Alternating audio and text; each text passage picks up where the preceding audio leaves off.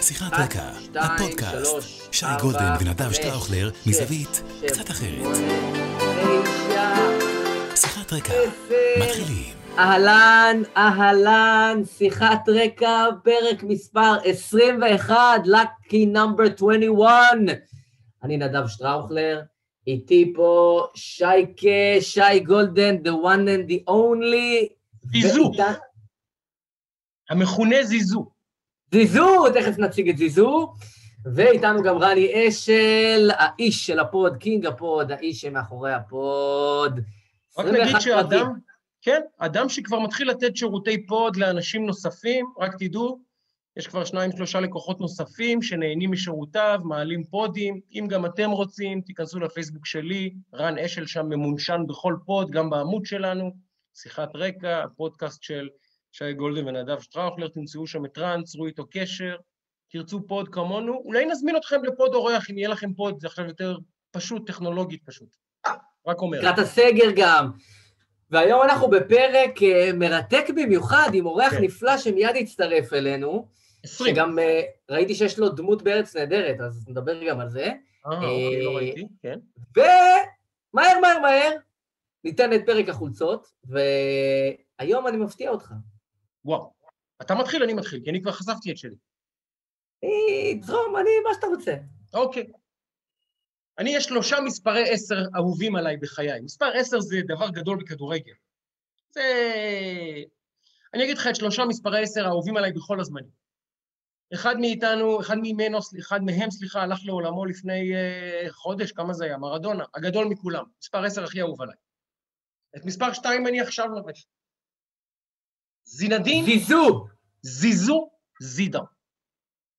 אדם שהוא משורר, הוא לא שחקן כדורגל, הוא משורר, הוא גם לא משורר. הוא, הוא אומן, הוא אומן רנסאנס. כל מה שיפה בספורט הזה מתמצא באיש הזה. אני לא חושב שהיה אדם אלגנטי ומבריק ממנו יותר אי פעם, אני לא ראיתי. אולי היה, אני לא ראיתי שחקן יותר אלגנטי ומוכשר ממנו. אפילו רונלדיניו הגדול אמר עליו, בינינו, לזיזו יש טכניקה יותר טובה משלי. רונלדיניו, שהוא באמת ידע דבר או שניים. עכשיו, השלישי הוא מישל פלטיני. מה זה אומר אה, עליי? ששניים מתוך שלושה מספרי עשר שלי בכל הזמנים הם בכלל צרפתים. מה זה אומר עליי? לא יודע. אבל זה. מה, וזה גם התרנגול קוקוריקו שם על החולצה. זה חולצה מחצי גמר נגד ספרד ב-98. הטריקולור! יפה. אגב, מי, מי השלושה מספרי עשר שלך? מהר, בלי לחשוב. או, אני אצטרך. לחשוב. אני אצטרך לחשוב. אוקיי. אני- יש לי גם... יש לי גם השלמה לשבוע שעבר, אגב, אה, יש לי כן. גם השלמה לשבוע שעבר, חשבתי על זה אחר כך, דיברנו על ה... מי שכאילו רק אחרי שהוא עזב גילינו כמה הוא גדול, וזה היה, אה, ולי קפץ טרטיאק, סרגי טרטיאק האגדי, שלא דיברנו. עליו ושכחנו. יפה אמרת עכשיו.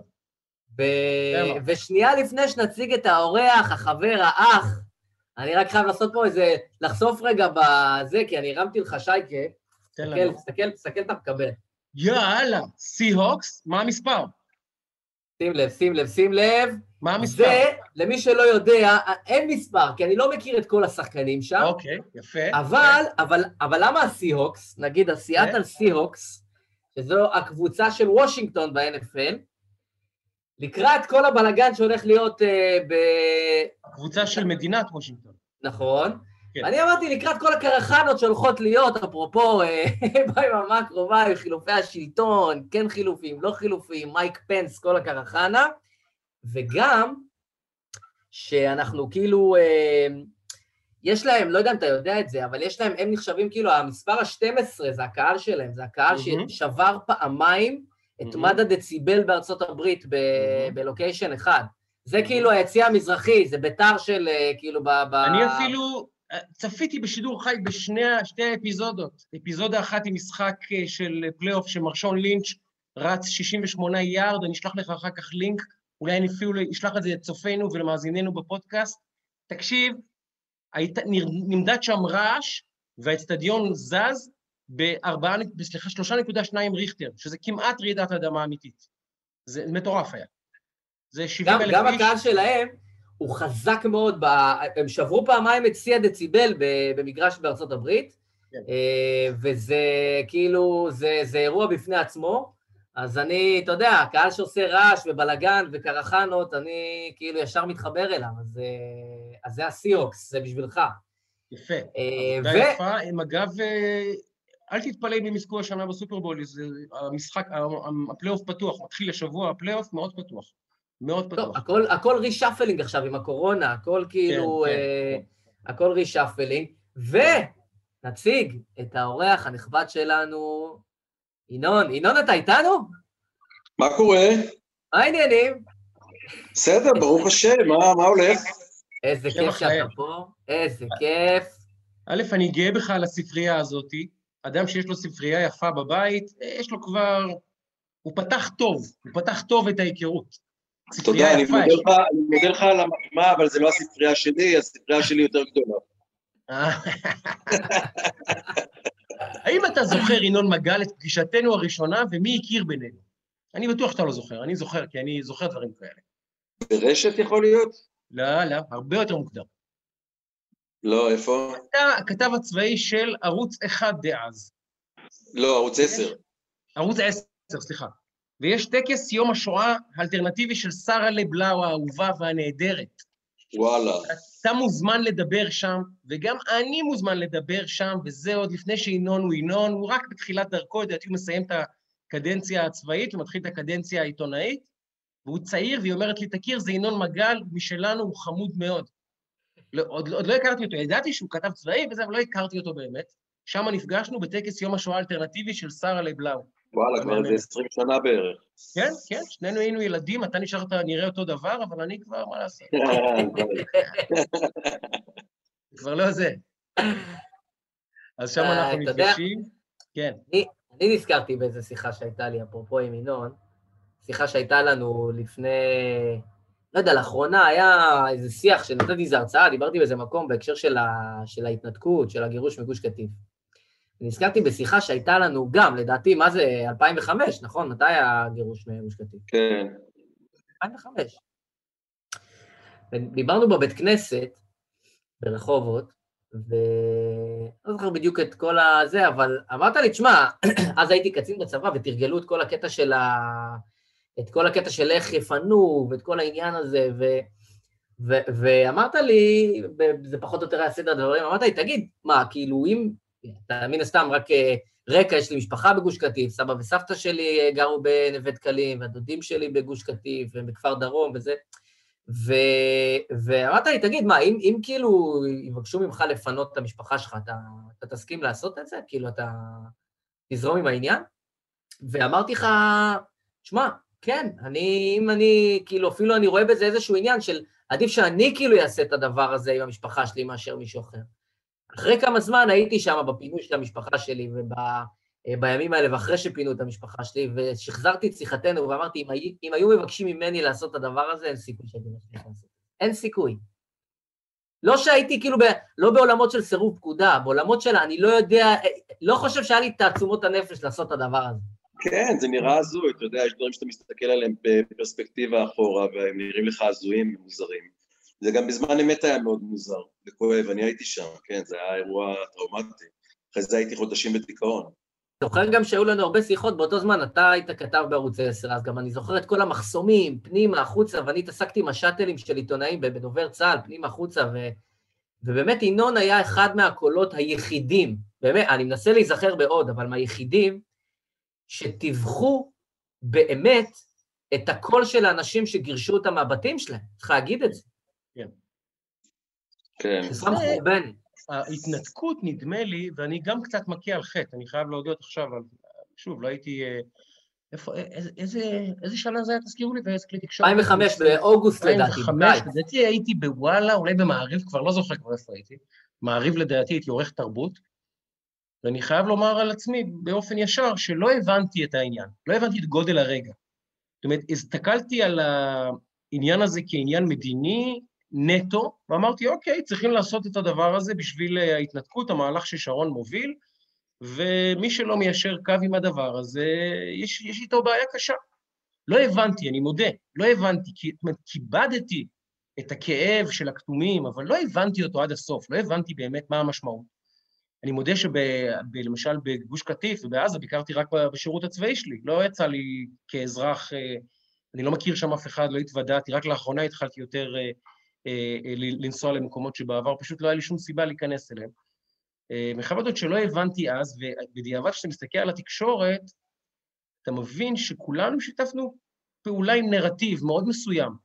עכשיו, אני לא חושב, כשאני מנסה בדיעבד, לדעתי אמנון דנקנר היה אז העורך של מעריב, ואמנון דווקא אדם שכן נוטה אה, ימינה, והוא אדם ציוני ולאומי, ומאוד אה, מאוד, אה, יש לו לב חם יהודי, אבל גם מעריב בזמנו, כמו שאני זוכר, בסופו של דבר יישר קו עם הנרטיב, ההתנתקות היא דבר חיובי, הכתומים הם אמנם יש לגלות אליהם אמפתיה, אבל הם המכשול בפני הצלחת המהלך הזה, ויש להתייחס אליהם כגורם מפריע גם אם לגלות כלפיהם רגישות. זאת אומרת, זה היה הנרטיב השולט בתקשורת, אפילו בכלי יחסית ציוני די, די מאוזן כמו מעריף של אמנון דנקנר, עליו השלום. ואני חושב בדיעבד שזו הייתה החמצה של הרבה הרבה הרבה כלי תקשורת והרבה עיתונאים, בתוכם אני כמובן, שפשוט לא הבינו את הדבר, לא הבינו כמה הרגע הזה הוא היסטורי עבור, לא רק עבור המשפחות ספציפיות, אלא בכלל, במהלך הסמלי הזה של יהודים, עוקרים יהודים מבתיהם, אני מודה שבשעתו לא הייתה לי את גדלות הרוח, אולי אפילו את האינטליגנציה להבין מה, מה, מה המשמעות של הדבר הזה. זה נראה לי כמו, אתה יודע, כמו מהלך פורמלי שעירייה צריכה להסיר גג במבנה לא חוקי, ב, לא יודע, בבית שאן, אותה מידה מפנים, מפנים בתים בגוש קטיף, לא, לא הבנתי מה ההבדל. בדיעבד, אני יודע לומר שטעיתי ושזה אחד החורים היותר גדולים בלב של ציבור שלם בישראל, ו... בדיעבד, הנה הזדמנות לומר טעיתי ואני חוזר בי, ואני מתנצל שלא הבנתי אז את העניין. אני כן. חושב שבזמן אמת הבנתי לגמרי את הנקודה של ההתנתקות, וזה יותר מזה שיהודים מפנים יהודים. הנקודה הייתה, והבנתי אותה בזמן אמת, שהציונות הולכת אחורה. להבין שיש פה תהליך שהוא לא הגיוני, שאחרי אלפיים שנה שהיהודים חזרו לעצמם, ומלחמת השחרור, ומלחמת ששת הימים, וההתפשטות וכיבוש והתרחבות וחיזוק וגדילה, אנחנו הולכים אחורה, ולא נראה לי הגיוני שהציונות הולכת אחורה ומחזירה שטח ומתנתקת ממנו ונותנת אותו לאויב. זה בסוף, בדיעבד זה ברור שיצרנו שם צבא ויצרנו שם מפלצת מטורפת והחמאס עלה והסכנה היום הרבה יותר גדולה משם ושהיינו צריכים לעשות שם חומת מגן באיזו סיטואציה כמו שיש היום ביהודה ושומרון נגיד נסבלת מבחינה ביטחונית וכל מיני דברים כאלה, אבל אני מדבר ברמה של לא יכול להיות, אני הייתי ברמה נגיד מטאפיזית, אתה מבין? שזה לא יכול להיות מה שקורה פה התהליך הזה, כי כמו שאתה אומר לי, אוקיי, אז הבנתי שיש בן אדם שהוא נפרד ממישהי ונפרדים כדרכם של אנשים. זה, זה מקום של התבוננות מהצד, כמו שאתה לא מבין מה זה אהבה, אתה מבין? אתה לא מבין מה זה אהבה לארץ, אתה לא מבין מה זה אהבה לאדמה, אתה לא מבין מה זה אהבה לציונות, מה זה אהבה לחיבור לעם. אני לא בא אליך עכשיו באופן אישי ואומר לך את זה, אני מדבר בכלל על ההתייחסות שאתה דיברת עליה בתקשורת ושל נגיד חלקים בשמאל החילוני או משהו כזה שלא מבינים. זה כמו לא להבין מה זה אהבה. אז אתה אומר, אוקיי, ברמת המעשה, בן אדם, מישהו ומישהי נפרדים, אז הם הולכים ועושים התארגנות על הילדים שלהם, ברמה של שבר של משפחה, או של אה, שבירה של זוגיות, או אנשים שאוהבים, לא אנשים שאוהבים ונאלצים להיפרד או משהו כזה, אז מה שהם עוברים זה דבר שהוא בלתי נתפס, כלומר, זה, זה עניין שהוא מעבר לדברים הבסיסיים שקורים, שאנשים יוצאים מהבית שלהם ויש איזה רילוקיישן. זה ההבדל בין עקירה מהבית שלך בארץ ישראל לבין רילוקיישן. וככה אני בזמן אמת קיבלתי את זה, ואני גם אה, האמנתי והתחברתי לרב אה, אה, שמואל, איך קוראים לו? אליהו. אליהו, היו לא יהיה, כל העניינים האלה? כן, הוא, הוא בדיעבד הסביר שהוא אמר היו לא תהיה מלשון שהוא מתכוון שלא תהיה, אבל הציבור רצה להאמין, כולל אני, רציתי להאמין שזה לא יקרה. לא נראה לי הגיוני שזה יקרה, ועד שלא ראיתי את החיילים והשוטרים שנכנסים לתוך נווה דקלים, אני לא האמנתי שזה יקרה הדבר הזה, ואחרי זה באמת היה לי שבר אמוני לא פשוט.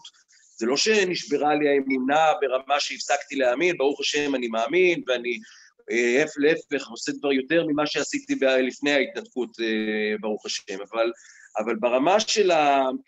זה היה משהו שהוא מעבר למציאות. כל ה... אני מרגיש שהמציאות שלנו פה, של ארץ ישראל, והיהדות, והנוכחות שלנו כאן, וכל מה שקורה, הוא מעבר למציאות של אנשים שגרים בבית שלהם או במדינה שלהם. זה יותר גדול מזה. תודה, אוהב דקל. עוד נדבר על דקל. אגב, נווה דקלים. אה, רגע, רגע. דקלים. כן, רגע, נווה... דקלים. לא, אני רוצה... קלים ש- אוהב דקל, זה מצוין. כן, תגיד, אני... אני רוצה אבל... היסטורית, צריך לעשות איזשהו, איזשהו צדק עם מפעל ההתנחלויות, או מפעל ההתיישבות יותר נכון, כי היסטורית מי שהתחילו אותו עם ממשלות המערך, אין מה לעשות. היסטורית, זו העובדה. מי שאישר את אה, עליית המתיישבים לראשונה לקרקעות, היו ממשלות המערך, בזו אחר זו, לא אחת ולא שתיים, כי אם שלוש. שלוש אישרו. עכשיו, אני מנתח את זה ככה. היחס האמביוולנטי של השמאל למפעל ההתנחלויות, אני חושב קשור יחס ישיר להתרחקות שלו מהאתוס הציוני. כלומר, 67' היה אולי רגע אופוריה של הציונות במאה ה-20. זה, זה הרגע הגד- הגדול ביותר של הציונות במאה ה-20. הגענו לא, ל... ל- 48, 48, הקמת המדינה. אוקיי, 48 ו-67. אז בוא נגיד שהם בתחרות, אבל ה-19 שנים הללו, הם באמת תור הזהב של הציונות במאה ה-20, ואולי בכלל מאז, ה- והגביע. הגלות. כן. והגביע ב-77. אין שאלה בכלל, אין שאלה. והזכייה של אה, אה, יזהר כהן באירוויזיון. עכשיו, ומה שקורה לאט-לאט זה שהשמאל מתחיל לשנות נרטיב משמאל ציוני, פרו-ישראלי אמיתי אמיתי, שיש לו תפיסה היסטורית, ציונית ולאומית, אבל גם סוציאל-דמוקרטית, הוא זונח את התפיסה הציונית הלאומית שלו, מתמקד בסוציאל-דמוקרטי ובאתוס אחר, שהוא אה, שלום עם פלסטינים. זה הופך להיות הקטר שמוביל את כל השמאל הישראלי כבר, לא יודע כמה, 25 שנה, לא יודע כמה שנים, הקטר הזה סוחב את הקרונות. באיזשהו שלב בא אהוד ברק, מנתק את הקטר, מנתק את הקטר פשוט מהרכבת, ועכשיו רכבת בלי קטר. ואז נהיה בוקה ומבולקה בשמאל הישראלי. והמון המון תופעות שאנחנו רואים עכשיו, של שמאל, אה, אין דרך לומר את זה, פוסט-ציוני, שלא לומר כמעט אנטי-ציוני, שמקנן פה בישראל במספרים לא קטנים, גם בחו"ל אגב, יש הרבה מאוד, יש לי חבר בברלין, זאב אברהמי כותב על זה הרבה, יש קבוצה גדולה של ישראלים שנמצאים בברלין, שיושבים שם, הם פשוט, אה, אין דרך עדינה לומר את זה, הם, אני לא רוצה להשתמש במילים קשות, אבל הם אה, לא פועלים לטובת ישראל שם, שלא לומר להפך. לא בעדנו. אני אומר את זה בעדינות רבה, מאוד מאוד מאוד מאוד, כי הוא מספר לי סיפורים מאוד מאוד אה, לא קלים. עכשיו, אני חושב שסיפור ההתנתקות היה איזשהו קו תפר שבו השמאל, השמאל הישראלי נפרד לחלוטין מהציונות, ואני בתוכו הייתי אגב. נפרד לחלוטין מהציונות ואמר, אני עכשיו רק ישראל. היה חלום של מדינה אזרחית, נורמלית, כמו בלגיה, נבנה בלגיה במזרח התיכון. וברגע שהבנתי שהמחיר של אה, המהלך שהשמאל עובר הוא לוותר על הציונות, נאלצתי אני ועוד רבים אחרים בתוך השמאל הציוני להגיד, רגע, אתה ציוני או לא? כי היום ההכרעה בשמאל היא כמעט אה, חד-ערכית. אם אתה ציוני, אתה לא יכול להיות איתנו כבר יותר. זו האמת העצובה, אני אומר את זה בעצב רב מאוד. כי האנשים שהקימו את המדינה הזאת, בן גוריון, וכל הממשלות אחרי זה, וגם אבות המדינה, ציונים. מה זה... אה, גם ברל כצנלסון, אחד העם, ציונים אמיתיים, בעשר אצבעות היו ציונים. הם עכשיו חוזרים לי לברל כצנלסון עם אה, קופת חולים. הוא היה יותר ציוני. מ- לא יודע ממי, מבני בגין. ציוני אמיתי. אנשים שעזבו את הבית שלהם, את החיים שלהם, את המשפחות שלהם, ועלו לארץ הקודש. עכשיו, השמאל הישראלי היום נמצא, זה, זה מה זה התנתקות, שם זה קו השבר, שבו השמאל הישראלי אומר, חבר, אם אתה ציוני, אתה לצערי לא איתנו. מה זה ציוני? מזדהה עם הכתומים. ואם אתה מזדהה עם הכתומים, אתה כבר לא איתנו לצערי. וככה נאלצנו להכריע, ואני נאלצתי, הייתה תקופה של שנתיים, שלוש, שבהם אמרתי לעצמי, רגע, אני שמאל, לא שמאל, מה אני? ואז אמרתי, טוב, אני שמאל ציוני, ולאחרונה אנחנו מגלים, בחמש, שש, שמונה שנים, עשר שנים האחרונות, אין ציונות בשמאל, זו באמת עצובה, אני אומר את זה בעצב רב, רב, רב, רב, רב. ולכן, או שהשמאל יחזור להיות ציוני, או שיהיה פה שתי מפלגות, ציונים ולא ציונים, פשוט ככה. אלה שרוצים ישראל אזרחית, לא נקרא לזה שמאל אפילו, זה לא משנה איך נקרא להם, ואלה שרוצים ישראל שיש בה מאפיינים של ציונות, ושל יהדות, ושל לאום יהודי ולאום ישראלי, ושתי הקבוצות האלה עכשיו, אני חושב, נפרדו. והמחאה של בלפור, זה אולי, אה, אני חושב, סימן הקריאה הכי גדול בקרע המטורף הזה. כי המלחמה היא לא על ביבי, חברים, זו דעתי. המלחמה היא לא על ביבי, דמוקרטיה, חופש הביטוי, כל קשקוש, סליחה. המלחמה היא ציונות או לא ציונות, ככה אני רואה את זה. השמאל נאחז בנרטיב שלו, והנרטיב הוא, ישראל צריכה להיות מדינת אזרחיה מתוקנת, שיש בה ערבים, יהודים וכולם חיים ביחד, כאילו שאנחנו בבלגיה. והימין אומר, לא חברים, אנחנו קודם כל מדינת היהודים, קודם כל ארץ הלאום של, אה, של היהודים, ואתה צריך אה, להחליט מה אתה.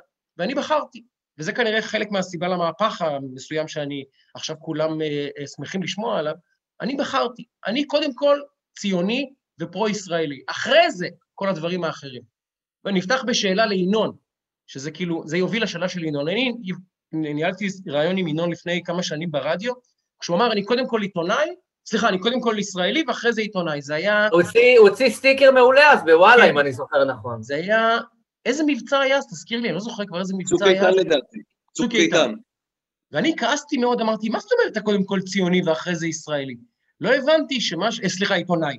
לא הבנתי שמה שאומר אה, לי ינון בעצם, ואני לא, לא הפנמתי, אבל לאחרונה הפנמתי ואני גם החלתי על עצמי, שקודם כל, לפני הכל, נוכחות שלנו פה מותנית בהיותנו ציונים ויהודים. אחרת אנחנו לא יכולים להיות פה, כי זה הרזון דטרי, הצרפתים אומרים רזון דטרי, הסיבה לחיים של, של המקום הזה היא הציונות והיהדות, ומי שכופר בזה, אה, הוא, אה, יש לנו, ויש לו בעיה. דיברנו על הפוליטיקה ועל התקשורת ועל הביטחון, ואני נזכר באיזה סיפור שהיה כאילו ב-2003, 2004, משהו כזה, אה, סביב בסיס מאוד מאוד מסווג, שלימים נודע שזה הבור של ראש הממשלה, ומשם בעצם מנהלים את המדינה בהרי ירושלים. בהרי ירושלים, מקום שכאמור אני, אני בהחלט מכיר היטב, הוא היה מאוד מאוד מאוד מסווג. ויום אחד מתעוררים במערכת הביטחון, ומי, אני מדבר במערכת הביטחון מהשר ומטה, ומגלים ש... שהייתה שם איזו פריצה לא ברורה למתקן, אמ, ו... ופתאום פותחים את הטלוויזיות בערב, לדעתי זה היה כשהיית בערוץ 10, עם הסיפור. אני לא יודע אגב איך הצנזורה אז אישרה את זה וזה, זה בפני עצמו, אבל עשית שם איזה, איזה פריצת אולה מטורפת עם איזה אומגה, משהו הזוי. אותי לשמוע מהצד שלך מה היה שם, כאילו, זה אחד הסיפורים. האמת שזה סיפור די מדהים. אה, מישהו אמר לי שיש את הבור הזה בהרי ירושלים, ואני הלכתי ועשיתי עבודת מודיעין על הבור הזה, עשיתי תצפיות, אתה יודע, הייתי משקיף, מתצפת, בימים, בלילות, ראיתי איפה השמירה, כמו מבצע של היחידה כזה בקטנה. והבאתי את אח שלי שיעשה תצפית, ואת אה, אסף, אה, אחרי זה הוא היה גם, הוא היום בדוברות משרד הביטחון. איך קוראים לו? אסף זוהר. אסף זוהר גם היה בתצפית אה, שנייה, וירדתי עם חבל לבור הזה ועם מצלמה, ונכנסתי והסתובבתי, וצילמתי, ויצאתי גם בחבל עם תצפיות, שהם היו בתצפיות, והיה לנו קשר, אה, אני לא זוכר כבר איזה קשר היה לנו, מכשירים, עם אה, מדונות כאלה אולי, אני כבר לא זוכר בדיוק מה עשינו שם. זה כשהמתקן הזה מאובטח עם שומרים והכל? כן. היה שם איזה בודקה בכניסה, אני זוכר בירידה למטה. נכון. נכון. ופשוט אה, הרמתי על השמירה ונכנסתי, ירדתי בחבל, בסנפלים כזה ממקום אחר, בשטח מת שלהם, והצלחתי להתגנב פנימה, ויצאתי והבאתי בעצם בפריים טיים את הבור החדש שישראל מקימה בהרי ירושלים מתחת לאדמה, עם תמונות ויז'ואל שאני הולך שם בתוך מנהרות ענק כאלה בתוך האדמה, זה היה דבר מדהים. איך הצנזורה אישרה? זה מטורף, איך זה יכול להיות? הצנזורה אמרה אה, לא להגיד בדיוק איפה זה נמצא, אבל חוץ מזה אישרה, מה ראו? ראו מנהרות, נו בסדר, מנהרות, מה יש פה יותר מדי? זה לפני שהקימו את זה, לפני... לא צילמתי חדרים, לא צילמתי זה, זה כשבנו... לא, זה היה ממש... זה היה ממש בתחילת הפרויקט, זה היה נכון. בשנתיים הראשונות של הפרויקט, זה פרויקט ענק, זה כן. ממש בהתחלה שלו, אני באותם ימים. זה פרויקט לאומי. ברור, זה מגה פרויקט ענק של מיליארדים, עם מערכות כן. הכי מטורפות שיש, אבל זה... זה אחד הסיפורים הגדולים. אגב, אתה כמעט לא רואה, לא בקטע הביטחוני, אבל אתה כמעט לא רואה כאילו תחבולות עיתונאיות במובן הזה. כשאתה חושב על זה שנייה אחת, כמעט לא רואה, אגב, וזאת עבודה עיתונאית, צריך להגיד, לא משנה עכשיו הסיפור, כי במקרה הזה הוא ביטחוני, אבל uh, זה גם כן, uh, האמת שזה קטע גדול. ורציתי עוד לדבר איתך קצת, אפרופו, אנחנו, uh, גם ינון וגם אני, אה, אנחנו פעם בשבוע, לפחות אה, עושים השתדלות וזה, אנחנו לומדים חברותה עם הרב אור, ב... חבר ו- ואח ורב, שגם, אפרופו אנקדוטה קטנה, שאני אספר וזה, שעשיתי את, אה, לפני מערכות הבחירות האחרונות, ב-2018 לדעתי זה היה, אה, עשיתי הרבה מאוד אה, בחירות מקומיות. ו... והכירו לי את, אה, את הרב אור, שהוא אה, חבדניק, אה, הוא השליח בקטמון, לחב"ד יש שליחים בכל הארץ וזהו, הוא שליח בקטמון, ביקש ממני לעזור באיזשהו פרויקט שקשור לחלל צה"ל, הרב של ליאל גידוני. הוא צדיק, הרב אור צדיק, הוא עוזר לכל כך הרבה. הנה, אנחנו, אנחנו עושים לו עכשיו הרמה ומה שנקרא מגיע, וגם משתפים את, ה, את הקהל באיזו אנקדוטה מגניבה. שסתם, הוא, הוא, הוא, הוא נפגשנו, ביקש ממני לעזור לו באיזה משהו שהוא פרויקט מדהים לחלל צה"ל, ליאל גדעוני, אה, שבאמת זה אירוע מאוד מאוד מיוחד ומעציב את, ה, את המשפחה. ורתמתי כזה חצי מדינה לעניין הזה, וממש, הוא עושה פרויקט מדהים, שווה גם להזכיר, זה סנדוויץ' לכל ילד, ארוחה עשר, הוא, הוא פשוט אה, במאמץ מדהים, מארגן לילדים בירושלים, אה, שאין להם, אה, ארוחת עשר, כל בוקר יש דודות כאלה בחמש בבוקר שעושות סנדוויצ'ים, והוא שולח שליחים עד כניסת בית הספר. המורים יודעים למי אין, שמים בתא לילדים, ו- וכל ילד שאין לו מקבל סנדוויץ', שהוא יכול לשבת וללמוד יותר בקשב, עם, עם, עם, עם חיוך של ליאל גדעוני, שחלל צה"ל, ש- שזה כל הסיפור בעצם, מדהים. שהוא השאיר, השאיר את ה... הצוואה שלו הייתה תחייכו, הוא נפל, הוא החלל הילדי האחרון בצוק איתן, וזה פרויקט שהרב אור עשה, הרים, והרים למשפחה ברמות שאי אפשר להסביר את זה, זה פשוט בחור צדיק. והוא אמר לי, אחרי שעזרתי וכולי, אמר לי, תשמע, אני עכשיו רוצה לתת לך משהו. אמרתי לו, אח שלי, לא עשיתי בשביל לקבל. אמר לי, לא, אבל אני רוצה משהו בשבילך. והוא אתגר אותי, הוא אמר לי, אם אנחנו נעשה פעם בשבוע אה, שיעור ביחד נלמד, אתה תלמד איתי, נלמד יחד? אמרתי לו, כן, אחי, אבל אתה בירושלים, אני בתל אביב, אני מכיר את עצמי, אני לא אגיע פעם בשבוע לירושלים, זה לא יקרה. אמר לי, אני בא בשבילך לתל אביב פעם בשבוע שעה, אתה יושב איתי, אנחנו לומדים? אמרתי לו, סגור. ומאז, בגשם ובשמש, כל שבוע אנחנו יושבים, לומדים פעם בשבוע, הוא מגיע במיוחד מירושלים, וזה כיף גדול. אז תגיד לו, אז תגיד לו, ש... אז תגיד לו שבאור עקיבא מתפתחת קבוצת למידה, שאני מנסה להקים עם כמה חבר'ה. אגב, לשאלתך, אה, דקל, אה, אני יותר יהודי מישראלי וציוני ביחד. אני קודם כל יהודי לפני הכל. לפני הכל, הכל, הכל, הכל, הכל, זה גם קשור לסיפור החיים שלי ולדברים המאוד משונים שקרו לי בחיים. וואלה. אני באמת מאמין שהגורל היהודי והגורל שלי, יש, יש חיבור ביניהם, לא חס ושלום שאני משה רבנו, אבל שגורלי שזור בגורל העם היהודי. אז אני קודם כל יהודי, אבל אני מבין שהגעתי לפה לארץ ישראל, ועכשיו יש לי פה משהו לעשות כיהודי בארץ ישראל. אני חושב שזאת הנקודה בסוף, אני חושב שזאת הנקודה. בסוף, במהות שלנו. תשאל את הרב, באמת, נדב, אנחנו מנסים לארגן קבוצה באור עקיבא, אם הוא מוכן להצפין בשביל תורה עד אור עקיבא. אם כן, יש לו חמישה, שישה לקוחות. יבוצע מה שנקרא, ואני רוצה רגע לעבור מאוהלה של תורה לקרחנה של אה, שכונה ולדקל.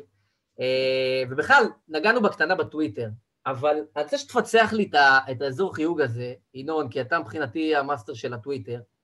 אה, כאילו על מה, זה זירה, זאת, זאת זירה שבהתחלה הייתה זירה מאוד ברנג'אית, נוטה שמאלה באופן משמעותי, ואם אני קורא את המפה נכון היום, היא השתנתה דרמטית. אגב, גם בין היתר באשמתך, צריך להגיד. אה, מה זאת אומרת? למה אני אומר באשמתך? אבל uh, נגיד שי לא נמצא שם בטוויטר, בכלל.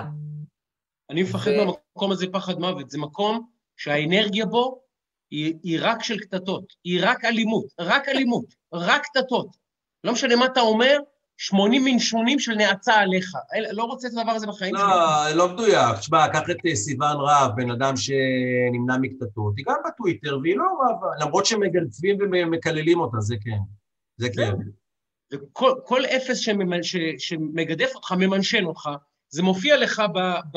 איך קוראים לזה? בפיד שלך, לא רוצה את החרא הזה בחיים. תדע לך שאני כמעט ולא מסתכל בתגובות, גם יש לי המון עוקבים, אז זה נורא קשה. פעם הייתי, זה היה שעות, הייתי לוקח, מסתכל בתגובות. אני הפסקתי להסתכל בתגובות, אבל אה, תשמע, אני נהנה מזה, זה מתאים לי, אני... זה, זה בא לי טוב, הפלטפורמה הזאת, לדבר בקצרה, בוויצים, בפאנצ'ים, אה, לדבר קצר, לעניין, לתת את, ה, את הפואנטה, ב, אתה יודע, בשניים, שלושה משפטים, או ארבעה, חמישה, או אתה יודע, כמה שצריך, ובזה לגמור את העניין. וזה נחמד לי, זה משעשע אותי, אני הרבה פעמים מצחיק את עצמי, אני מצייץ ונקרע מצחוק, אני יודע שעכשיו אני מטריף אותם ומטריל אותם, זה מצחיק אותי, אני, אני אשכרה, כאילו, ממש, אתה יודע, אני כאילו יכול לשכב במיטה, לצייץ, וכולי נקרע מצחוק, לא מצחוק, ואז אני מתחיל לקבל את הלייקים ואת התגובות, זה מצחיק אותי וזה, ויש גם המון הומור בטוויטר, אתה יודע, התגובות מלאות הומור, זה בסדר, לא יודע, אני אוהב את זה, זה משעשע. האוהב דקל זה שיא השיאים של גינס, זה כל כך מדויק, זה, זה בול בפוני, מה שנקרא, אוהב דקל, אני מת על זה. אני מת על זה. מה, מה היה הציוץ השנה שלך? כאילו, מה היה איזה ציוץ שניים שהם כאילו ממש בלטו? שלך או של אחרים, אגב? וואלה, לא זוכר, לא זוכר. משהו שקופץ לך. מה קופץ לי? איזה ציוץ טוב? לא, שהביא כאילו, אתה יודע, שהפך לא לוויראלי, שהפך לקורונה, ממש, כל העולם ראה. וואלה, לא זוכר. זה מצחיק, אני בטוח שיש אנשים שעכשיו אה, יראו את זה ויגידו, מה, איך הוא לא זוכר את הציוץ הזה, את הציוץ ההוא, כל מיני כאלה, אבל אני לא חי את הרגע, אני לא, לא יודע, לא זוכר. אז אני רוצה לקחת, שוב לפנות למקום אחר בשיחה, ולשאול אותך, שוב, היית לוחם ביחידה מובחרת מאוד, היית כתב צבאי. זו שאלה עם שני חלקים. אחד, כמה פעילויות, פעולות ומבצעים, היית שאינך יכול לדבר עליהם וכנראה לא תוכל לדבר עליהם עד יום מותך. היו כאלה מבצעים שלקחת בהם חלק? כן. כמה? לא שמונה או ארבע עשרה, רבים או מעטים? היה אחד שהוא מאוד דרמטי, גדול, מורכב וסנסציוני. והיו עוד כל מיני אחרים שגם אי אפשר לדבר עליהם, אבל זה לא באותה רמה וכאלה. אוקיי, נותן תשובה? יפה.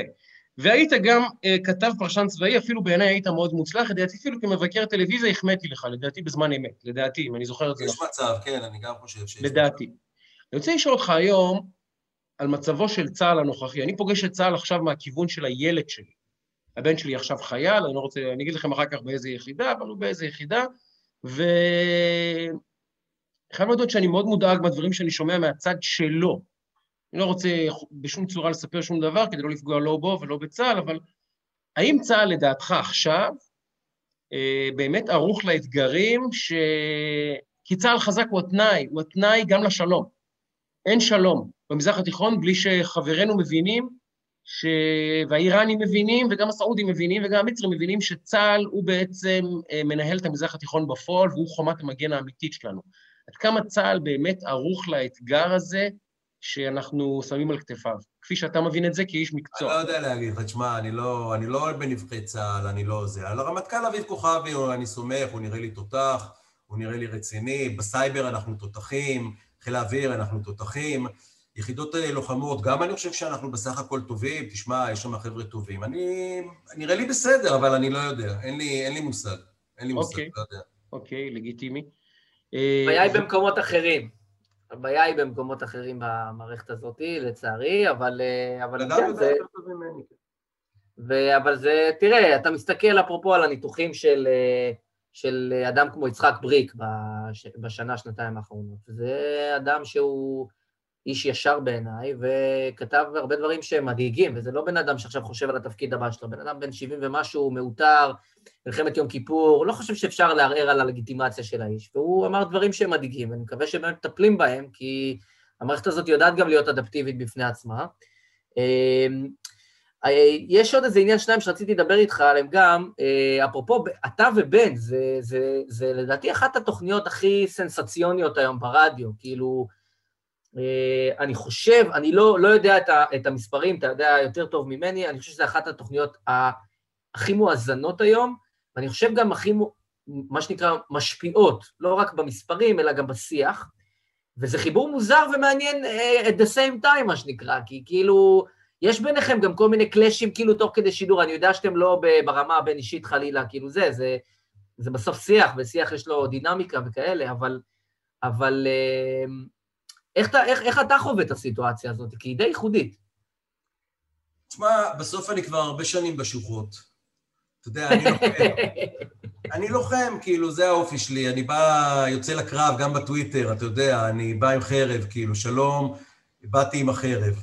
אה, וגם בשעתיים האלה, זה שעתיים של, של מאבק, של מלחמה על הנרטיב, של אה, ניסיון, אה, אתה יודע, בין, בין אג'נדות, בין תפיסות עולם, בין אה, אה, נרטיבים, כאילו, שמנוגדים הרבה פעמים וזה. יש לנו נקודות חיבור שאנחנו ביחד אה, לא מעט, כן?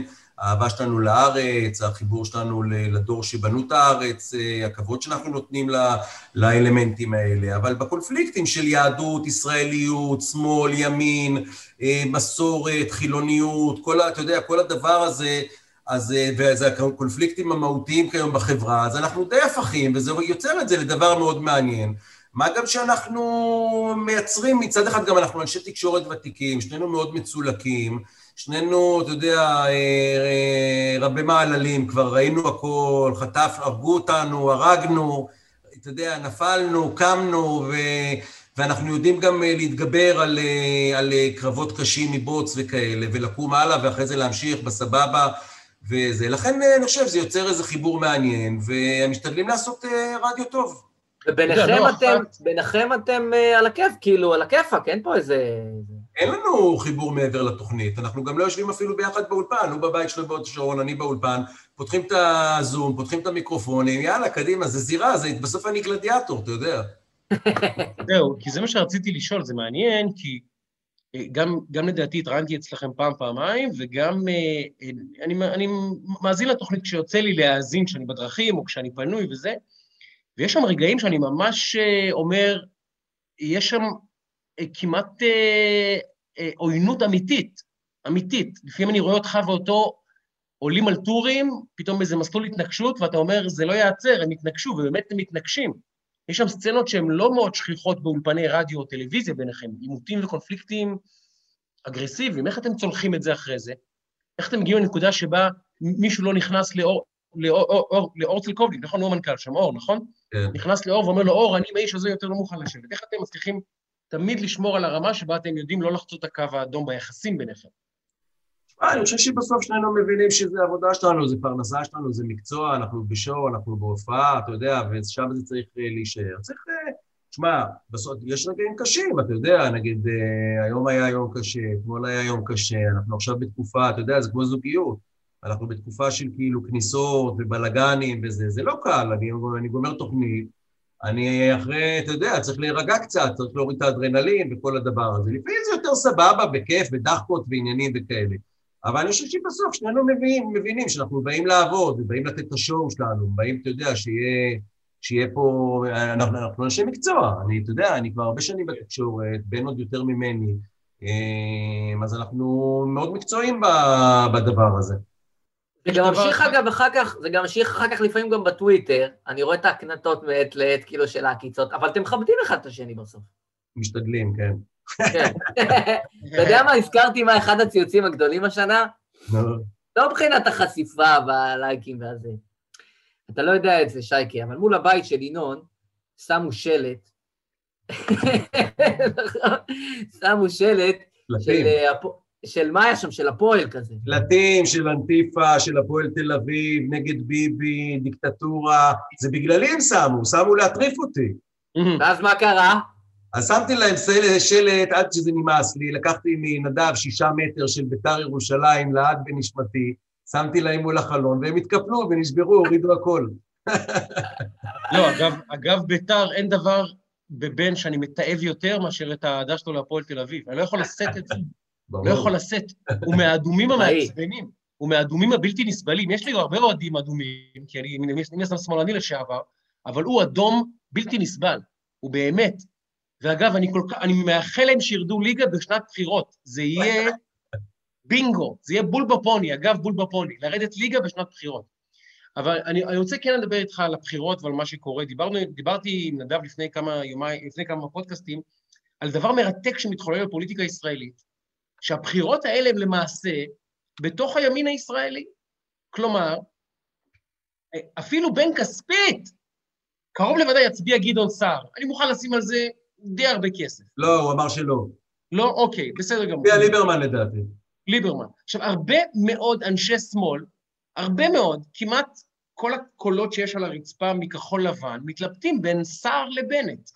עכשיו, מעבר לזה שזו פשיטת רגל אידיאולוגית של השמאל סופית, זה נגמר, זה נגמר. אתם, אתם בעצם אומרים, אין לי, אין לי אידיאולוגיה, אין לי כלום, אין לי כלום, לא מעניין אותי. אני עכשיו נכנס לסופר, מחפש רק מה המוצר שישרוף את ביבי. לא מעניין אותי כלום. שום דבר, לא רוצה אידיאולוגיה, לא רוצה שום דבר. דיברנו על הפוסט אינטגריטי. איך אתה מנתח פוליטית את המערכת בחירות הקרובה הזאת, שבעיניי, מכל השלוש הקודמות, היא הכי מרתקת והכי מעניינת. די, נו, זה קל, זה הכי קל בעולם. זה אתה אמרת בעצמך, בעצמך, זה רק לא ביבי. מתחת את זה מעולה, זה רק לא ביבי, זהו, נגמר. חוץ מזה, לא כיבוש, לא ערבים, לא פלסטינים, לא מדינה פלסטינית, לא כלכלה, לא קורונה, לא בריאות, לא רווחה, לא כלום. רק לא ביבי. ימין, שמאל, סער, בנט, חולדאי, מרץ, ערבים, גם הערבים עכשיו זה כן ביבי, לא ביבי, כולה, רק זה, זה הסיפור, נגמר, זה כאילו, אין יותר מזה. ובעזרת השם ביבי ינצח.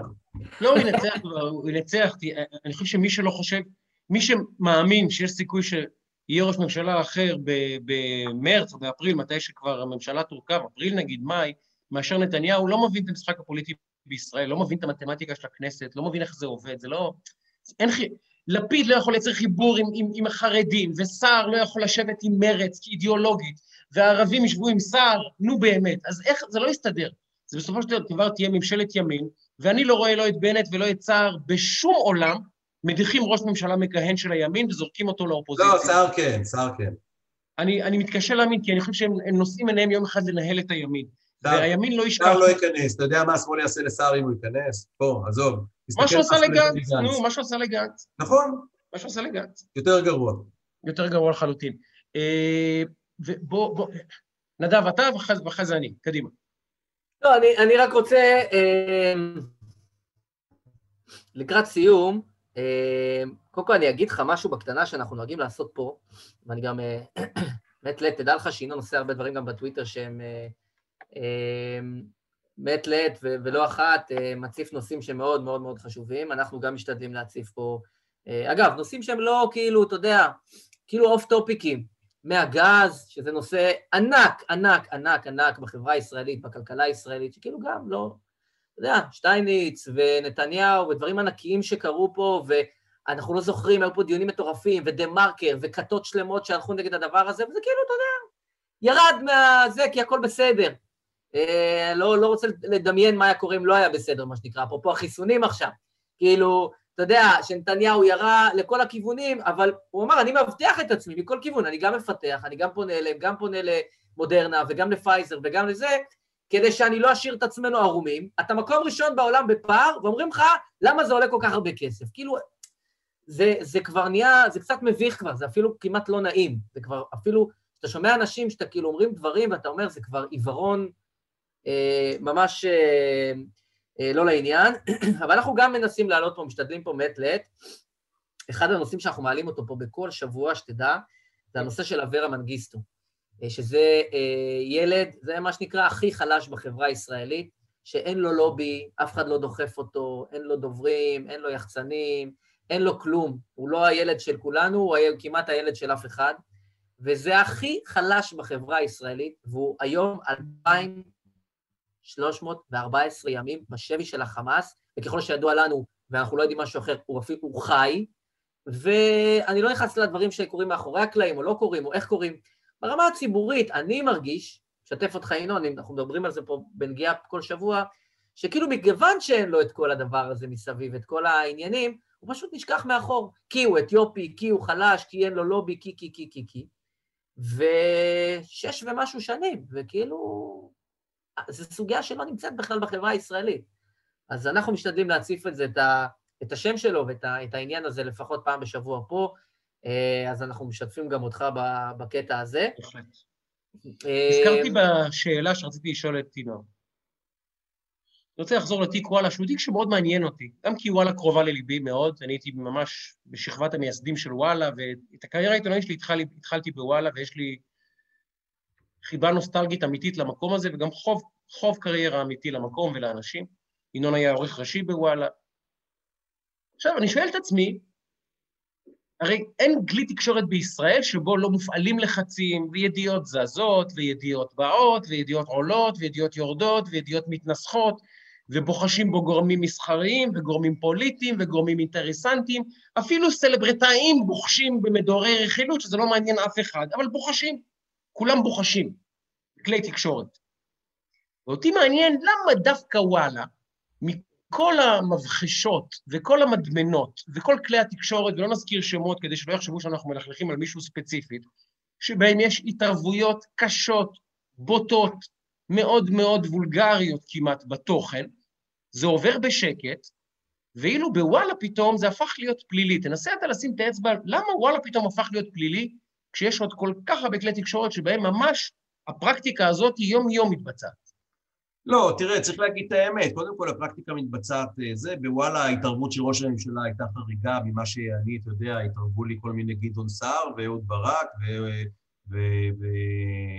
ופואד, ואני יודע מה, כל מיני אנשים בזמנו התערבו וביקשו, היו כולם מתערבים וכולם אומרים בכל מיני זה, אין ספק שהיה שם אירוע חריג. אתה שואל אותי אם אלוביץ' רצה אה, להצטייר אה, טוב בעיני ראש הממשלה, לדעתי התשובה היא חיובית.